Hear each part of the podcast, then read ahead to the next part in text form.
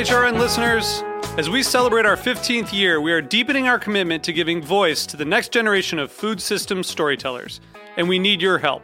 Our internship and fellowship programs help activate new possibilities for underrepresented and underestimated young people through experiential journalism, audio engineering, and production training. Through these unique programs, HRN helps food equity stewards build essential workforce readiness skills that expand their potential and foster economic mobility. Please consider supporting these critical programs. And with a minimum donation, you can be entered to win a dinner for two at an amazing restaurant in one of 8 cities and tickets to a concert at a great venue in one of those cities. We have incredible partners across the country who have donated as they also share our passion for helping to educate the next generation of food system storytellers. Check out heritageradionetwork.org/15 to donate and enter to win today. That's heritageradionetwork.org/15 to donate and enter to win today. And make sure you donate before March 31st. Thank you.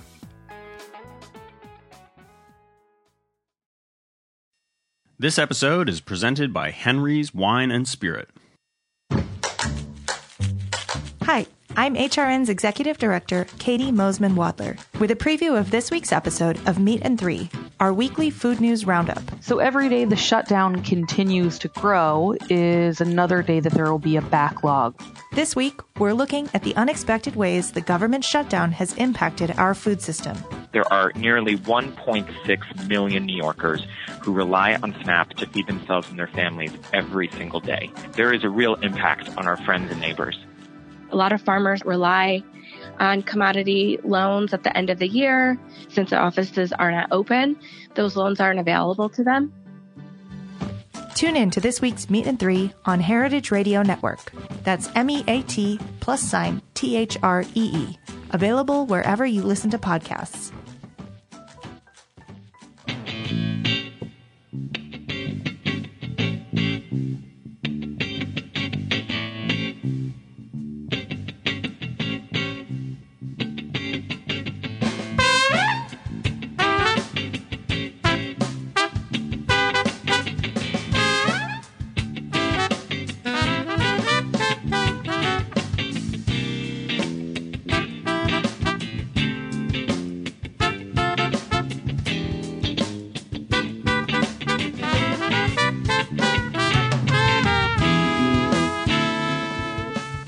Welcome to The Grape Nation, your weekly wine journey. Our guest is Kirk Sutherland. We'll talk to Kirk about natural wines, Roberta's, Blanca, and a lot more. We'll taste a dark rosé from Germany that Kirk brought in for our weekly wine sip. I'm your host, Sam Ben Ruby. Stay with us for The Grape Nation on the Heritage Radio Network. We bring wine to the people.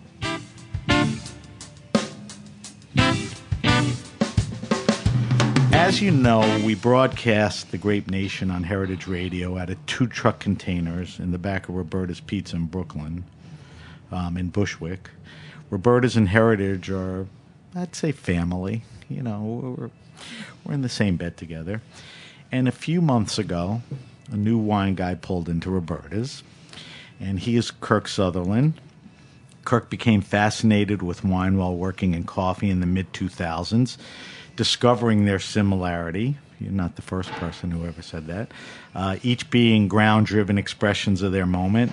After moving to New York, he found a home at Andrew Tarlow's Brooklyn Group, working at Reynard under Lee Campbell, heading programs at both Marlowe & Sons and Diner. Kirk fell in love with the honesty and transparency of natural wine. He worked as a sommelier for all spaces in the Matter House group, which are the Estella people. In 2016, Kirk began his continuing work in Portland, Oregon, partnering in Harvest with Division Winemaking Company and Brianne Day. Since 2017, Kirk has directed the wine program at both Roberta's in New York and L.A. and Blanca in the back of Roberta's in New York. Kirk, welcome to the show. Hi. That was a long introduction, and I'll explain why. I asked Kirk to write it, and he was very thorough, and I thank you for that. But we'll get into all the elements of what was in the introduction. But I think the best way to give the audience an idea of who you are is give us a little background about your journey in life and wine that ultimately got you to where we are today, which is at Roberta's, ironically. Sure. The main facet that brought me into wine, as I mentioned, is coffee. I worked in Portland, Oregon for a few pretty big-name coffee roasters. That's like a big coffee town, right? Exactly, yeah. So the proximity to the Willamette Valley was very eye-opening to me. It was when I first really tasted wines that really felt like they belonged from somewhere, while I was still learning about how terroir communicates through coffee as well. Like an Ethiopian coffee is always going to be kind of blueberry and fruity and bright and acidic. And then a Willamette Valley Pinot Noir is going to be dark fruited and kind of smoky and volcanic and all those things. So I really started to enjoy wine in Portland. And then in 2010, I moved to Los Angeles, where I landed at a restaurant called The Tasting Kitchen. I was helping with their coffee program, opened up a restaurant downtown with them, and their general manager really like took me under his wing for a bit and taught me some stuff about wine and learned more and more about that. Then when I decided to move back out to the East Coast, I was lucky enough to land a position at Reynard under Lee Campbell, who was a sort of legendary. Yeah, she was a huge mentor of mine. She really took me under her wing and brought me to my first New York City tastings and brought me to special events, introduced me to David Bowler, introduced me to Pascaline Lepeltier, all of those people. From there, that like really ignited the natural wine element to me. I am a person who's very interested in sustainability and ecology and things like that. So being able to tie in that part of my interests into wine really like got my engine going. So I was with Reynard for a few years, decided that I wanted to find a position solely focused in wine, went into the city, did the studying under the quartermaster sommeliers, wore a suit, worked at fancier restaurants. I was at Estella and Flora Bar for a bit. And then when I heard that Andrew Tarlow was hiring back at Diner and Marlowe and Sons for a wine director, I jumped at that position, was able to do that for a little over a year. And when I wanted to kind of broaden the horizons, I was lucky enough to find a home here at Roberta's and Blanca. So you came here towards the end of last year, 2018? Yes. When did you roll in here? October of last year. Okay. Yeah. So pretty, not that long. No. All right, so you mentioned natural wines, which I think is an important part of what you believe in, what you like, who you are, and you know what you're doing here. I want to talk to you about natural wines. It's always hard to define it, and the definition really is that old silly expression, in the eyes of the beholder. Mm-hmm. And you're running a program here, and you've been around it enough. How do you define, you know, what natural wines are? Is there a definition to you? Do you have a sort of a checklist that's important to you? Yeah, I would say first and foremost, the thing that's most important to me is that the grapes that go into the finished wine are farmed well, at least organically, if not biodynamically, if not beyond that. So that is always where I want to find out first. That's more important to me than sulfur usage, et cetera. So it starts in the farm. It starts in the vineyard, yep. Right. So from there, I want to support wines that are the least manipulated as possible. So wines that are unfiltered and unfined, fermented with their native yeasts as opposed to factory yeasts, no inoculations, et cetera. Low to no sulfur usage, but I'm not super dogmatic about that stuff. I think some of the best examples of old school natural wines had a small amount of sulfur in them, and there's still things that I buy to this day. And I think when people, you say really, that old school natural wines, I mean, in your mind, what do you refer to? I'm just curious. Marcel Lapierre, Jean Foillard, okay, the gang of four, those guys, you know. So they do have bottlings that are completely sulfur free, but some of them do have them, and you know, those wines are benchmarks. And I think that that's important to remember before we go down this rabbit hole of all natural wine has to be no sulfur, Sansouf, etc. Right. And then I really think that it's important for these wines to support the people behind them. I think that it's important to know that if you're buying a wine that's grown in California, that the producer is buying fruit that is organic or biodynamic, and at that vineyard site, the people who own it are paying their vineyard workers really well. I think it needs to be kind of like a closed loop where everything puts its money where its mouth is. So it's beyond the farming and sustainability. It's about, you know, people. Yeah, it's about equality. Equality. Yeah. So that means when you're looking at wines in your past places or even here, you take all those things into consideration. Yeah, I try to as much as possible. Right. And are there, this is a silly question, but I don't know how to ask it.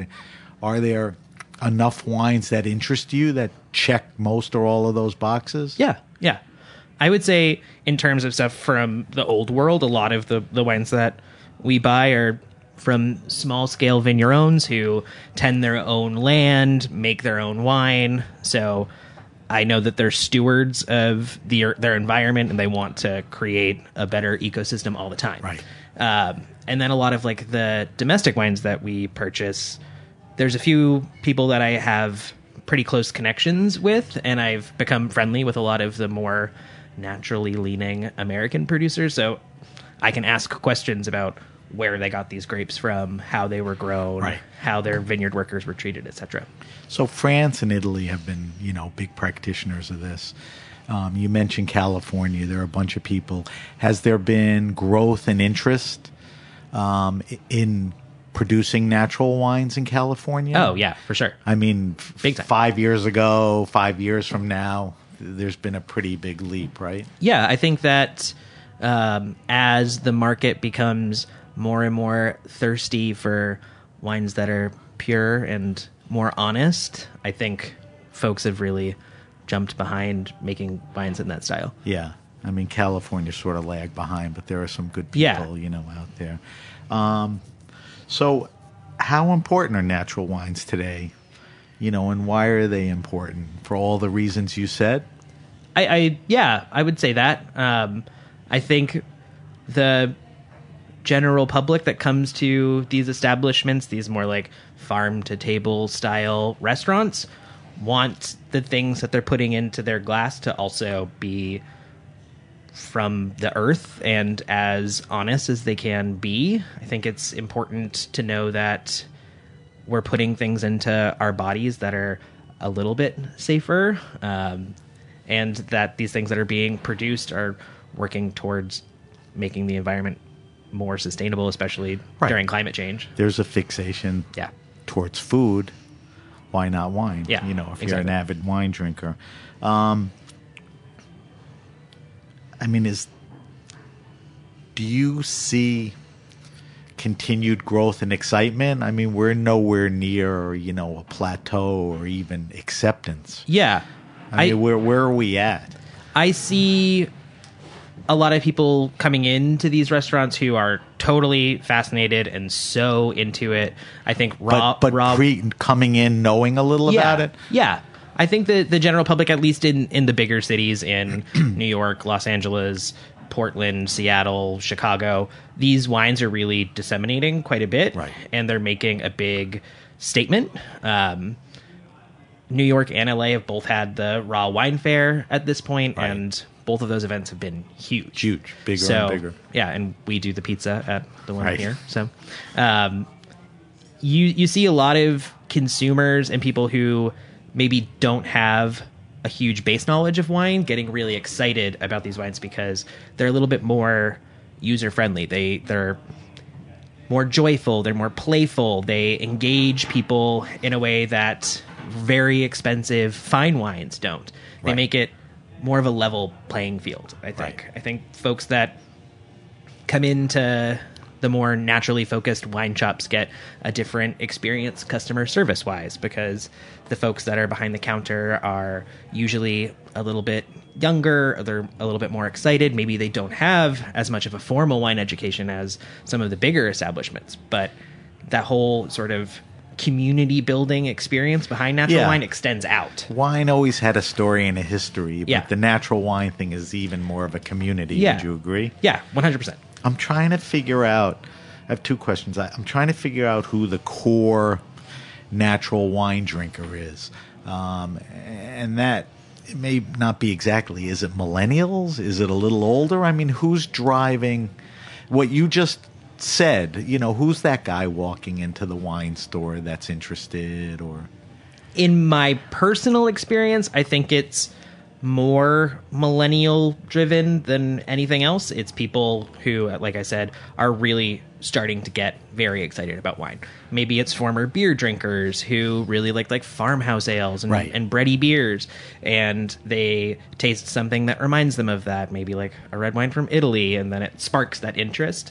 It's also young folks like to go out to eat, and a lot of the people in New York City get exposed to these wines and then get really excited about it. But young people like to go out and eat. They like casual more than fancy. Yeah. They don't want to spend a ton of money, and wine is an expense to them. Mm-hmm. So I guess the natural, thing plays in. Yeah, and a lot of these programs can offer really great value because, yes, of course, there are very expensive naturally made wines, but a lot of it you're going to find on restaurant wine lists for under $75. Which is great. Yeah, you can get a really, really great bottle of wine for $50. So... we're at Roberta's. It's a pretty big place, not huge, not tiny. You're here on a crowded night. People are drinking wine. How many people do you think are aware of natural wines and recognize it on the list? And how many people just see it as this interesting, cool list and don't really know what's going on, man? Can you assess that just not scientifically, but... I would like to think that maybe up to 75% of the people who are coming in here and buying wine know what they're getting into. And that's a sense you get from talking to them and what they're asking for. And at this point, there's the mainstays of natural wine that we have on the list, like Arianna Occhipinti. People know her. People are excited about her wines. Right. So they see that. They see Jean Foillard. They see Marcel Lapierre. Things like that. Those winemakers will always bring people in. Yeah. And then it goes so much deeper. Yeah. Right? Who's out there driving recognition and consumption for natural wines? I mean, I know sommeliers. You're a sommelier. You're a wine guy. I mean, you're running...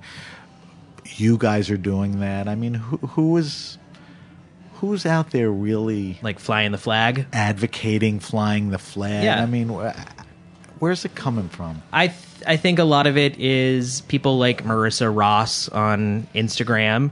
She's super... crazy fun. Yeah. She's, trying to make it fun and accessible to people. It. Yeah. And she's a wine writer. Pascaline Lepeltier, who's incredible and one of my heroes.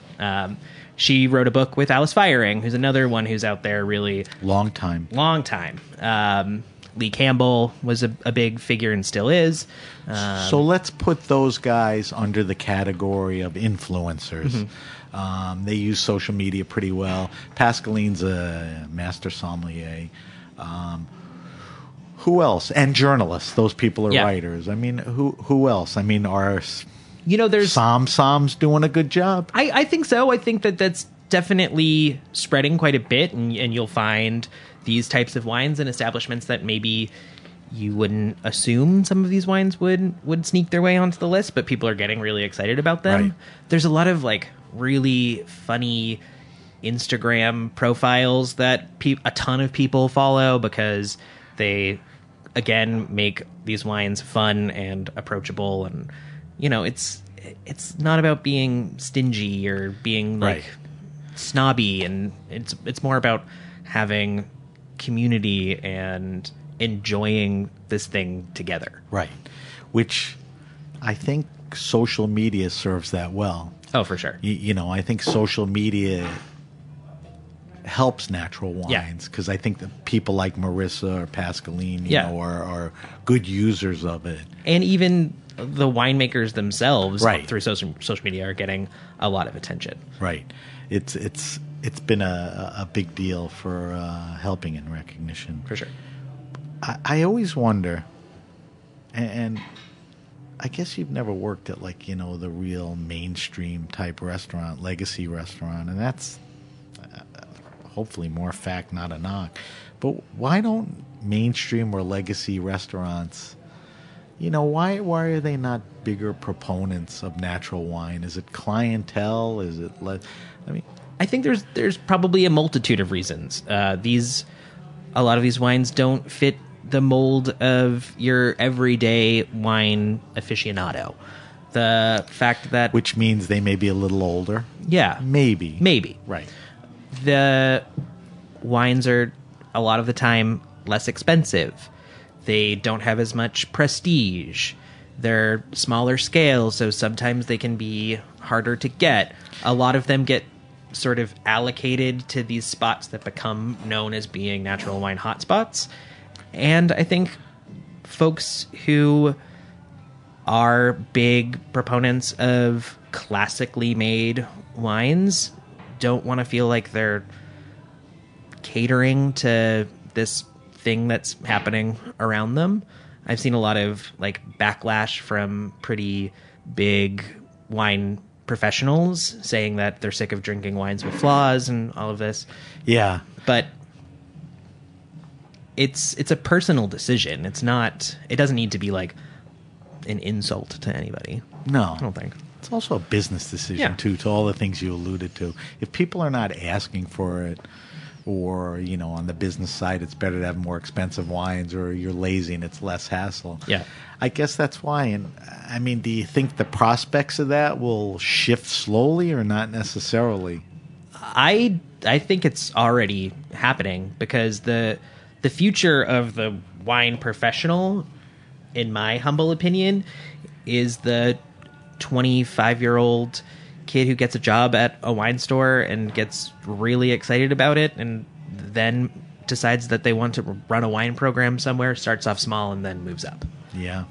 I had Joel Nell Fellner on last week, and I think he's a little representative of that. Yeah. You know, I've had some great people on, and it's funny how the Somme wine industry is growing, you mm-hmm. know, and now there are younger people coming in, and I think they're going to be an influence, to your point.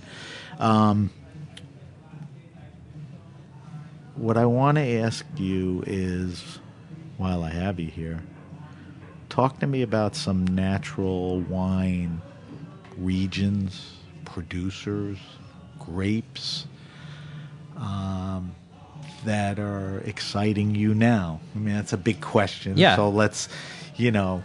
I think it's impossible to have the conversation of how all of this began without obviously recognizing the Gang of Four. So Marcel Lapierre, Jean Foillard, Jean-Paul Thévenet, Guy Breton. Okay, so Foillard, Beaujolais. Yeah, they're all Beaujolais. All Beaujolais. Right. So that, Thévenet is T-H-E-V-E-N-E-T. Exactly. And who was the Guy Breton? No, Guy Breton. Guy Breton. Yeah. Okay. So, you know, you can't escape Gamay in natural wine. Okay. It's the most fun grape on the planet. Hot as hell right now, too. I mean, it's seeing its time. Yeah. And then I think it's also important to recognize the Loire Valley for its huge influence. It really was a hotbed for a very long time and continues to be. The Jura as well, for people like Godiva. And then also looking at Italy, I think it's super important to recognize Elisabetta Foradori for all of her work with Turaldigo, Arianna Occhipinti for really starting the excitement that has become the big thing that is now Sicily, with Frank Cornelissen coming in Stopa. Right behind that. Yep. La Stopa, in Emilia-Romagna. Pepe. Emilio Pepe in Abruzzo. Yeah, but those wines have been natural basically since day one when it comes down to it. Okay, so you laid the foundation. Yeah. You can't start without, you know. Yeah, can't start without acknowledging those things. So for you now, the things that I'm really excited about, I think Spain is really having its comeuppance. Jose Pastor brings in such incredible wines, as does Alvaro de la Viña. seeing people like Envínate really diving into the Canary Islands and Extremadura. And Envínate, so people know, is E-N-V-I-N-A-T-E.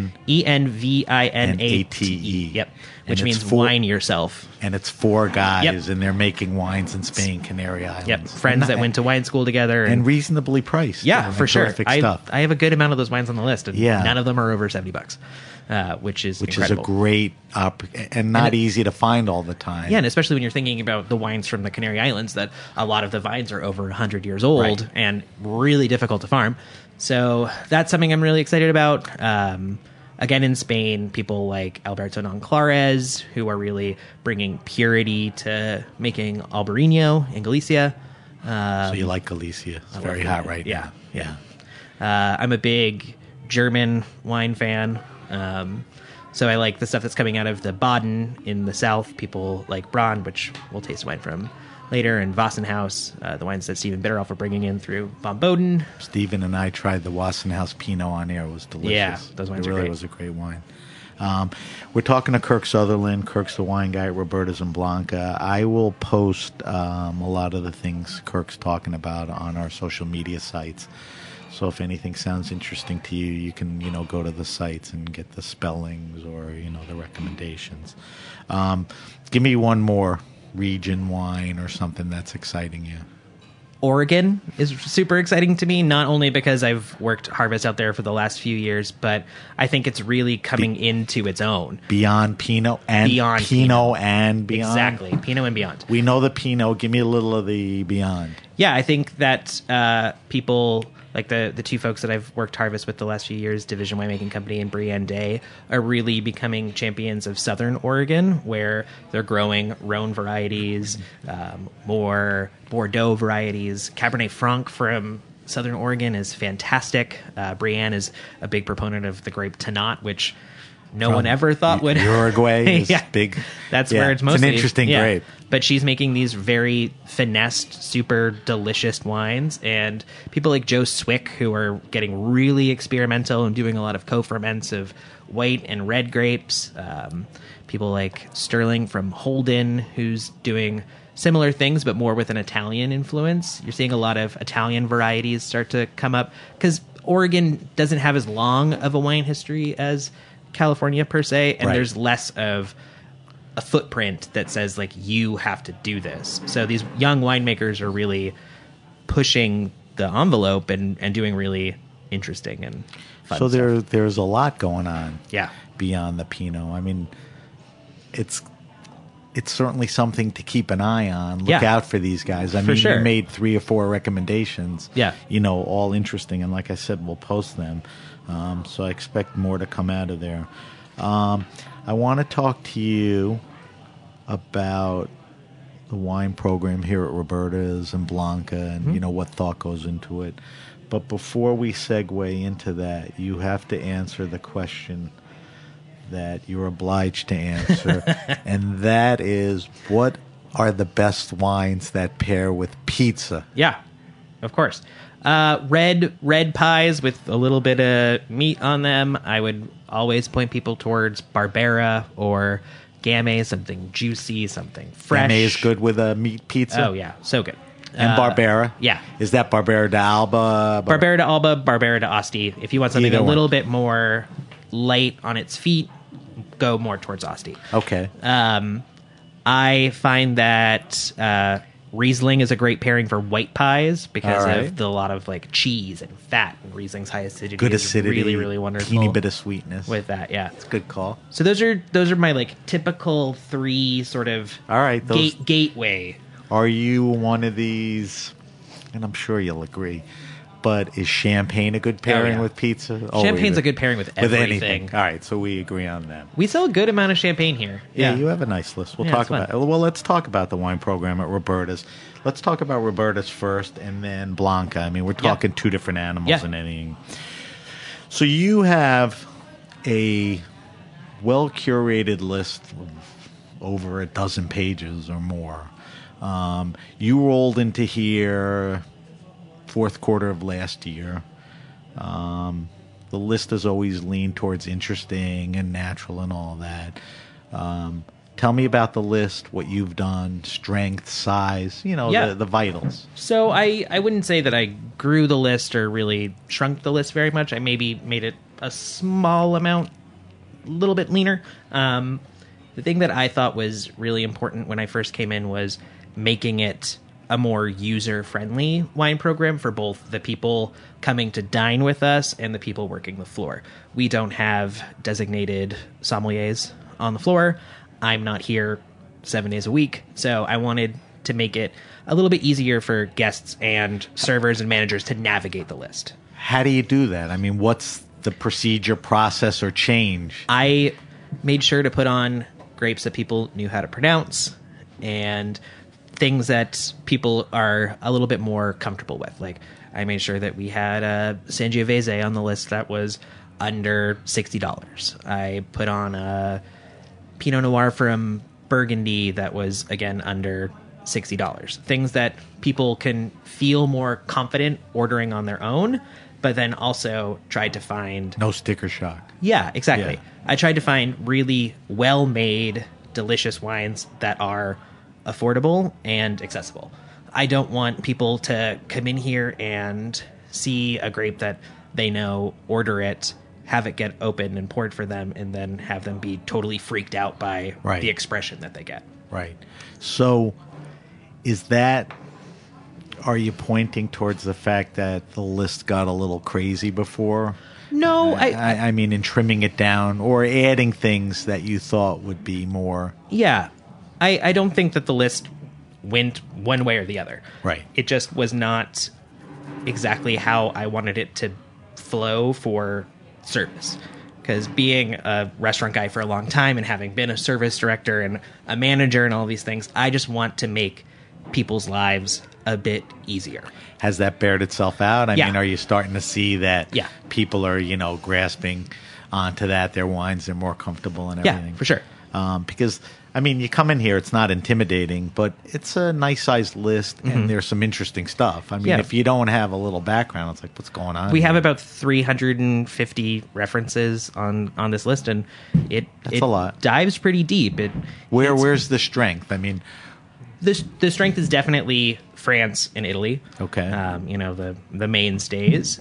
We have a very strong American wine program as well. I've beefed up the Spanish section quite a bit, because I love Spanish wine. Right. Yeah. And I think Germany and Austria has always been one of our strengths as well. Right. Yeah. Have you beefed up the German and Austrian? Yeah. Yeah. Not so much the Austrian, because we had a good amount. My predecessors were big Austrian fans, as I am. But there wasn't enough Riesling when I started. Okay. So I put on some more Riesling. Got to get that Riesling in there. Yeah, that's how much thing. Does... this is true in any restaurant. How much does the food play into your selections? There has to be a compatibility. Yeah, majorly. But there's a coolness to the list. Sometimes it goes in the wrong direction. Yeah. Or, is Carlos still the guy that is doing the menus? Do you sit down with the... all the chefs and determine? For sure. You have to taste the food to know that the wines that you're at least pouring by the glass are going to work with the things that people are getting on their tables. So that was also something that I really kind of focused on when I started here, was making the by the glass program really fun, really exciting, but still approachable and user-friendly. Is it bigger, more selections, or just these selections? We have 5 white wines, 3 sparkling wines, an orange wine, a rosé, and 6 reds. And I would assume that changes with seasons, the menu, and all that. I would say one of the selections will stay on for at least a month. Right. But we don't keep things on for a very long time, because we like change. We think it keeps people engaged, and it's important for the servers to be able to have more interactions with new wines. And those are the things that they're selling the most, are the wines by the glass. So I think changing that up is fun for them, but just making sure to not change it up too much. You mentioned earlier allocations, with natural wines. Is that an issue with you? Can you always get what you want? Do you run out and not get it as quickly back as you want? I don't think anyone in New York City gets enough of the things that they really want. Okay, so that's sort of how it goes. But this is sort of ground zero for Brooklyn. And it's, yes, we're going on 10 years. I mean, nobody's snubbing you too hard. No, not at all. You know, they want to work with you. So you pretty much can get what you want. But it's still difficult sometimes. Sometimes, yeah. The thing that's most important in making sure you like get the things that you're seeking is having a good relationship with the distributor and your rep. Right. Yeah. It's not hard to be nice. No, not at all. And I think people would love to get their wines in here. And if you show interest, and like I said earlier, you curate them. I don't think everyone knows that behind Roberta's is, how would we describe it, as a tasting counter, a tasting menu from the chef that opened up Roberta's. It's called Blanca, and it's very highly regarded, and it's very interesting. You also put the wines together there. That gives you an opportunity to do what versus Roberta's? So I'm very, first and foremost, I have to say I'm very lucky that I get to work with Missy Neal, who is the head somm over there, my right-hand woman, and she is incredible, has such a great palate, is so smart. So she's on the ground. She's on the ground. There she's not right now. She's on maternity leave. But generally, yes, you know, when you go there, Missy will be there. Exactly. Okay. And she's also very much involved in the selections over there. It's very nice to be able to play both interests that I have, the approachable, affordable, natural wines, but also the more benchmark, higher price point, higher end things. That's not to say that the wine program at Blanca is not focused on natural wine, because it is, but we're able to offer things over there that wouldn't make sense at Roberta's. Give me an example. Like, what's a staple? We have a massive red Burgundy selection. Okay. Probably about 40 references. Makes sense for that kind of place. Yeah, for sure. And we get like a lot of Fourier. There's probably 5 different Fourier bottlings on that list over there. I have one on the list over here, and it's probably our second most expensive red wine. 2 different environments. Exactly. It's fun for you. I mean, to have your hands on both. Do you do a by the glass pairing? We do a full beverage pairing, so it's wine, beer, sake, cider. And all those come across during the dinner? Mm-hmm. Yeah. So how many different things am I seeing? 3, 4, or 5? Way more than that. It's really? It runs about a 20-course-ish menu, and beverage-wise, you get 10 to 13 things. Yeah. I didn't realize it was that it's a big pairing. Yeah. What are you in there for, like 3.5 hours? At least 2. Yeah, for sure. Is it hard to pair with the foods because things change, or there are some basic things that are always there? The menu changes not infrequently, but the thing that is very fun is that the CDC over there and I get along really well, so we taste things together and we taste wines together every week. So we always know when the next dish is coming on. Right. I get warned a few days in advance. I think about what is going to go into that slot. When Missy's here, she and I talk it out, because she has been on the floor over there for over a year, and she really, really knows it. So we always work hand in hand to make the next selection. That's great. If you can get into Blanca, because it's small and it's very popular, just as Roberta's is, obviously you're going to have a great wine experience. Kirk, we're going to take a quick break. We're talking to Kirk Sutherland. Kirk's the wine guy at Roberta's and Blanca. When we come back, we're going to put Kirk through our wine list, have him answer those questions, and we're going to taste what's the grape? Blauer Portugueser Rosé. You're listening to The Grape Nation. I'm Sam Ben Ruby. We'll be right back.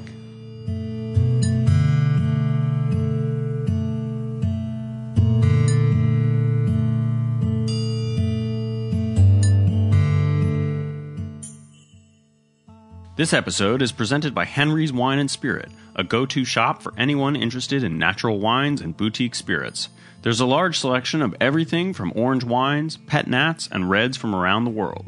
Whether visiting the shop in person or online, looking for a gift for a loved one, or that everyday dependable bottle, you're sure to find lots of interesting wines at Henry's. There's free shipping on orders over $300 on the website henrys.nyc and case discounts when you visit the store located in Bushwick. Cheers. All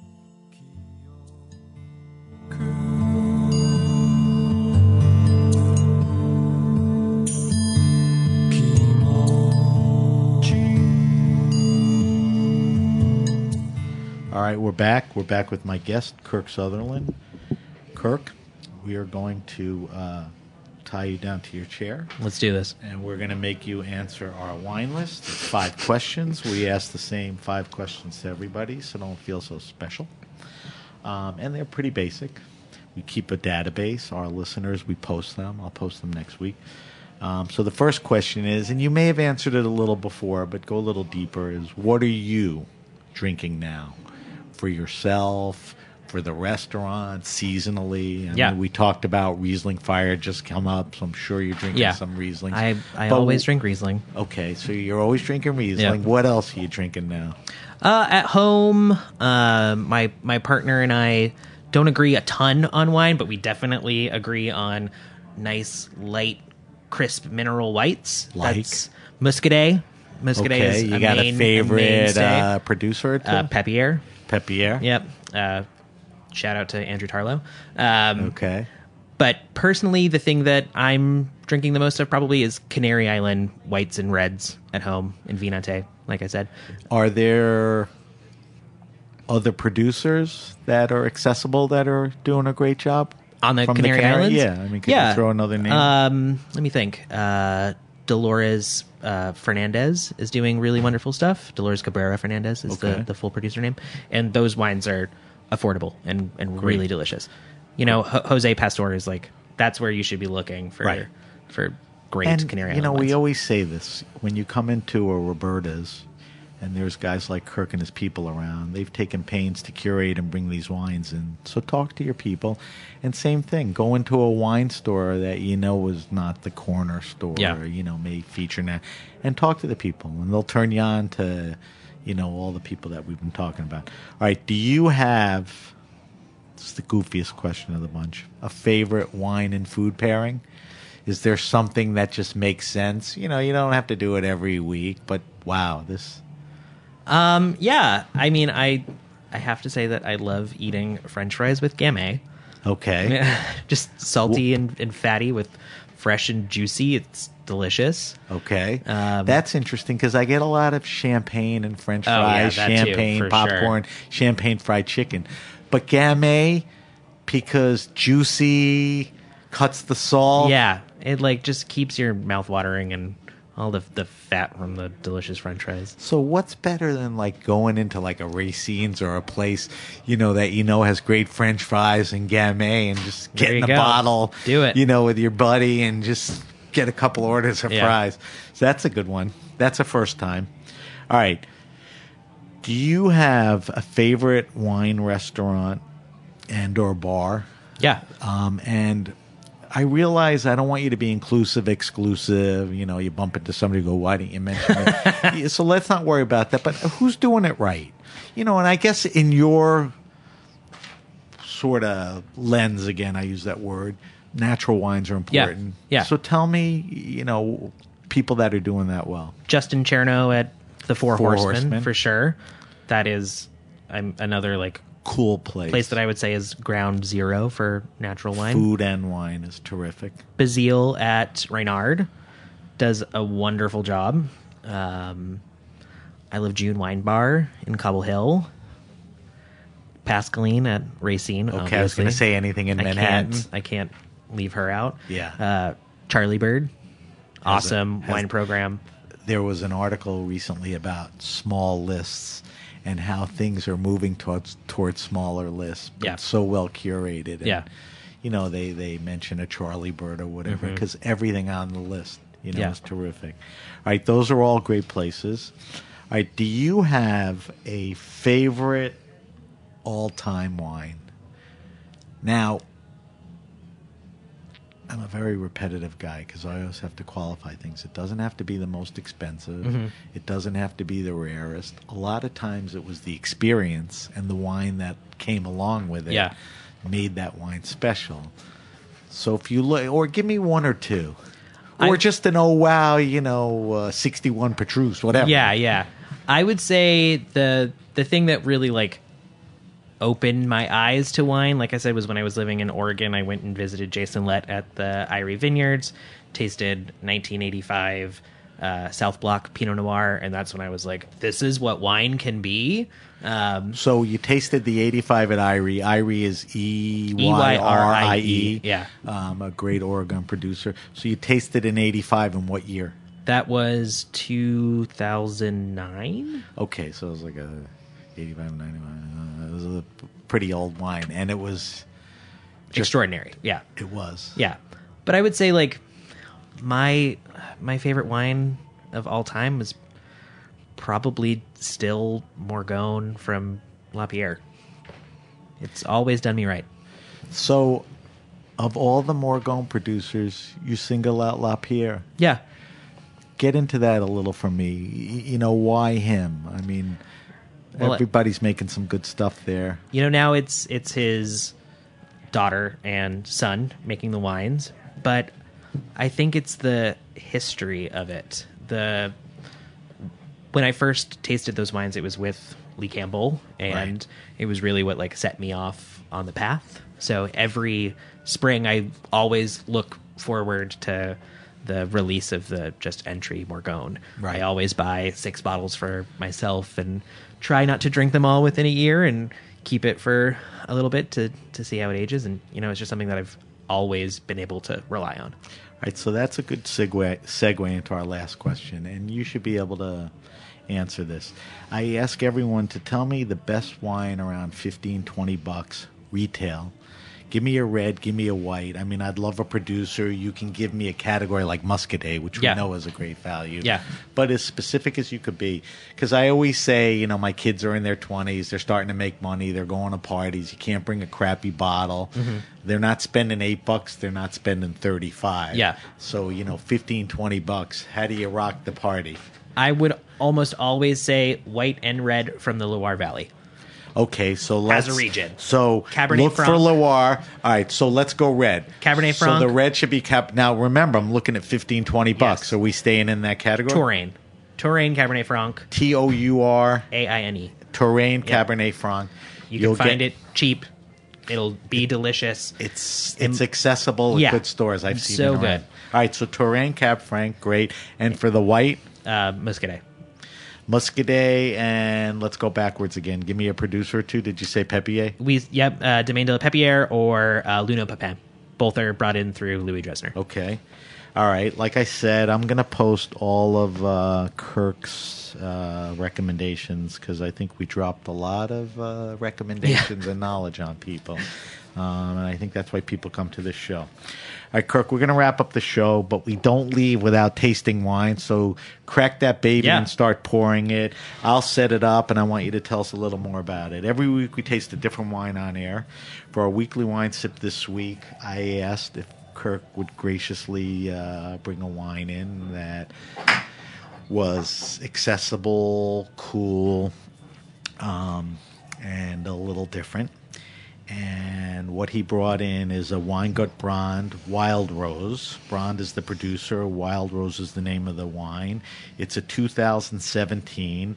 It's a dark rosé made from, we mentioned it earlier, Blauer Portugieser. Mm-hmm. Or Portugizer. Geyser. People pronounce it differently. And it's from the Pfalz region of Germany. It's a red. Tell me a little more about it. Yeah, so it's a... darkly hued rosé, almost light red in color, very low alcohol. It's about 10%. Unfiltered. It is unfiltered, unfined, no sulfur additions. It's two brothers, the brothers Brand. They do this whole line called Pure. So all of those bottlings, you can rest assured, do not have any sulfur additions to them. When you say no sulfur additions. It's just the naturally occurring sulfur? Exactly. There's no little added sulfur SO2. Naturally. Yep. Okay. And, you know, it's really kind of, it's called wild rosé, and it's really wild and fresh. There's a lot of floral aromatics to it. Did I say wild rose? I mean, you can say whatever you want. Yeah. It's wild rosé. Yeah. I mean, there's an accent on the E, but wild rose, wild rosé. But it's one word, though, right? Yeah, okay. Exactly.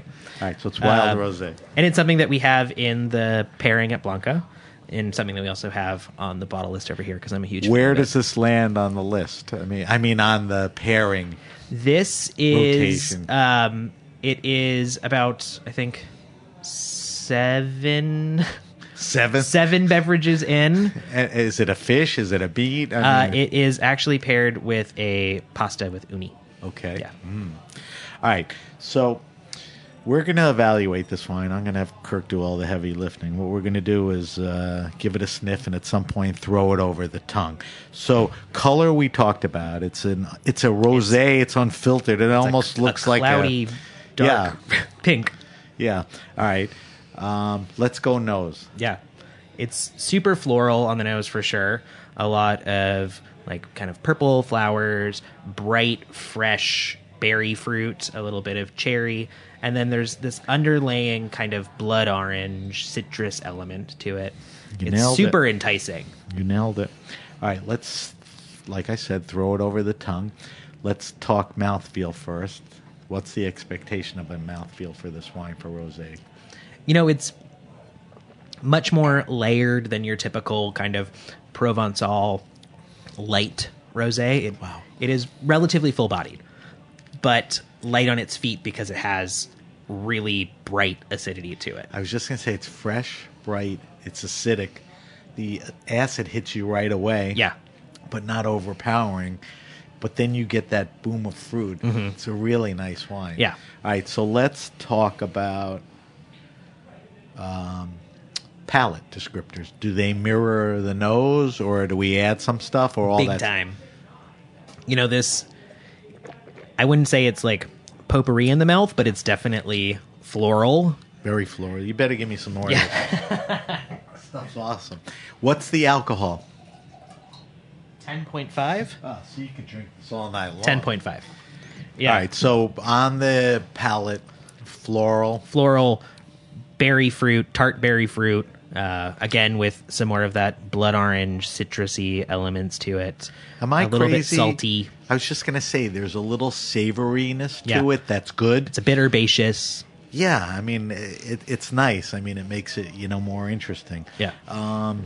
What foods would we pair with this? We talked about pasta with uni, but open up the door a little more. This would be great in any sort of position that you would potentially put a light red or a full-bodied white. I think this would be great with different kinds of pasta, maybe like cacio e pepe, which is something that we always have on the menu here. This would be great with fish, especially like oily, fattier fish. Roasted vegetable dishes with this would be wonderful. Pretty versatile. Yeah, for sure. Now, if you brought this in and you didn't tell me that it was a dark rosé, I mean, how would I know it's a rosé? You wouldn't. So it's not my ignorance. No, I mean, it looks like a light red. Yeah. Yeah. And it pops more than a rosé in that sense. It doesn't have the characteristics.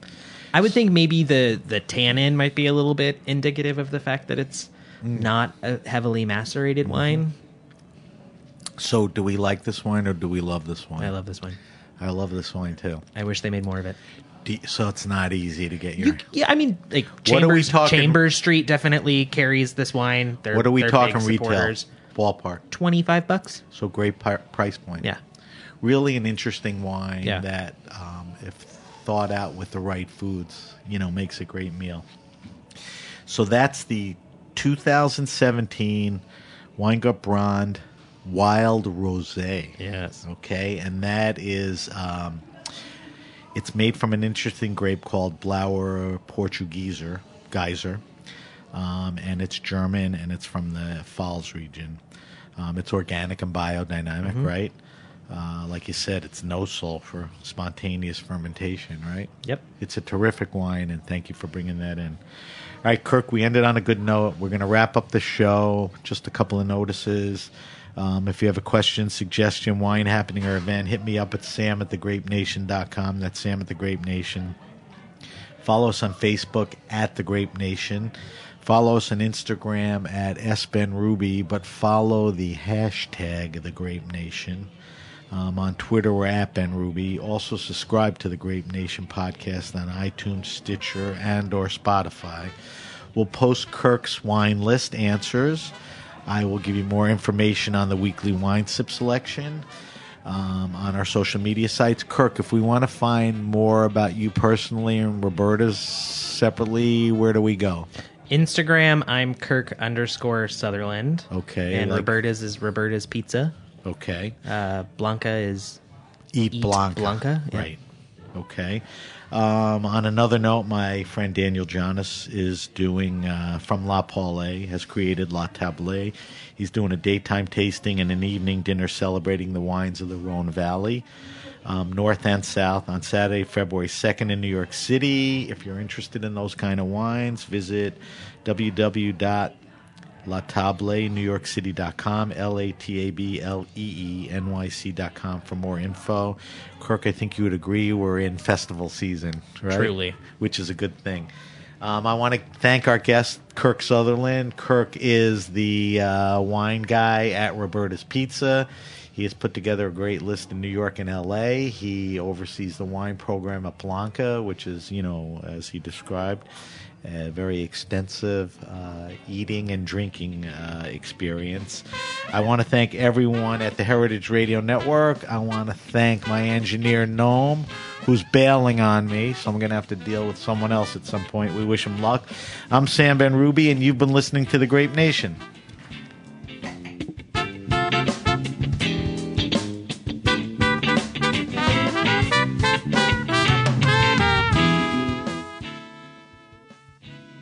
For listening to Heritage Radio Network, food radio supported by you. For our freshest content and to hear about exclusive events, subscribe to our newsletter. Enter your email at the bottom of our website, heritageradionetwork.org. Connect with us on Facebook, Instagram, and Twitter at heritage_radio. Heritage Radio Network is a nonprofit organization driving conversations to make the world a better, fairer, more delicious place. And we couldn't do it without support from listeners like you. Want to be a part of the food world's most innovative community? Rate the shows you like, tell your friends, and please join our community by becoming a member. Just click on the beating heart at the top right of our homepage. Thanks for listening.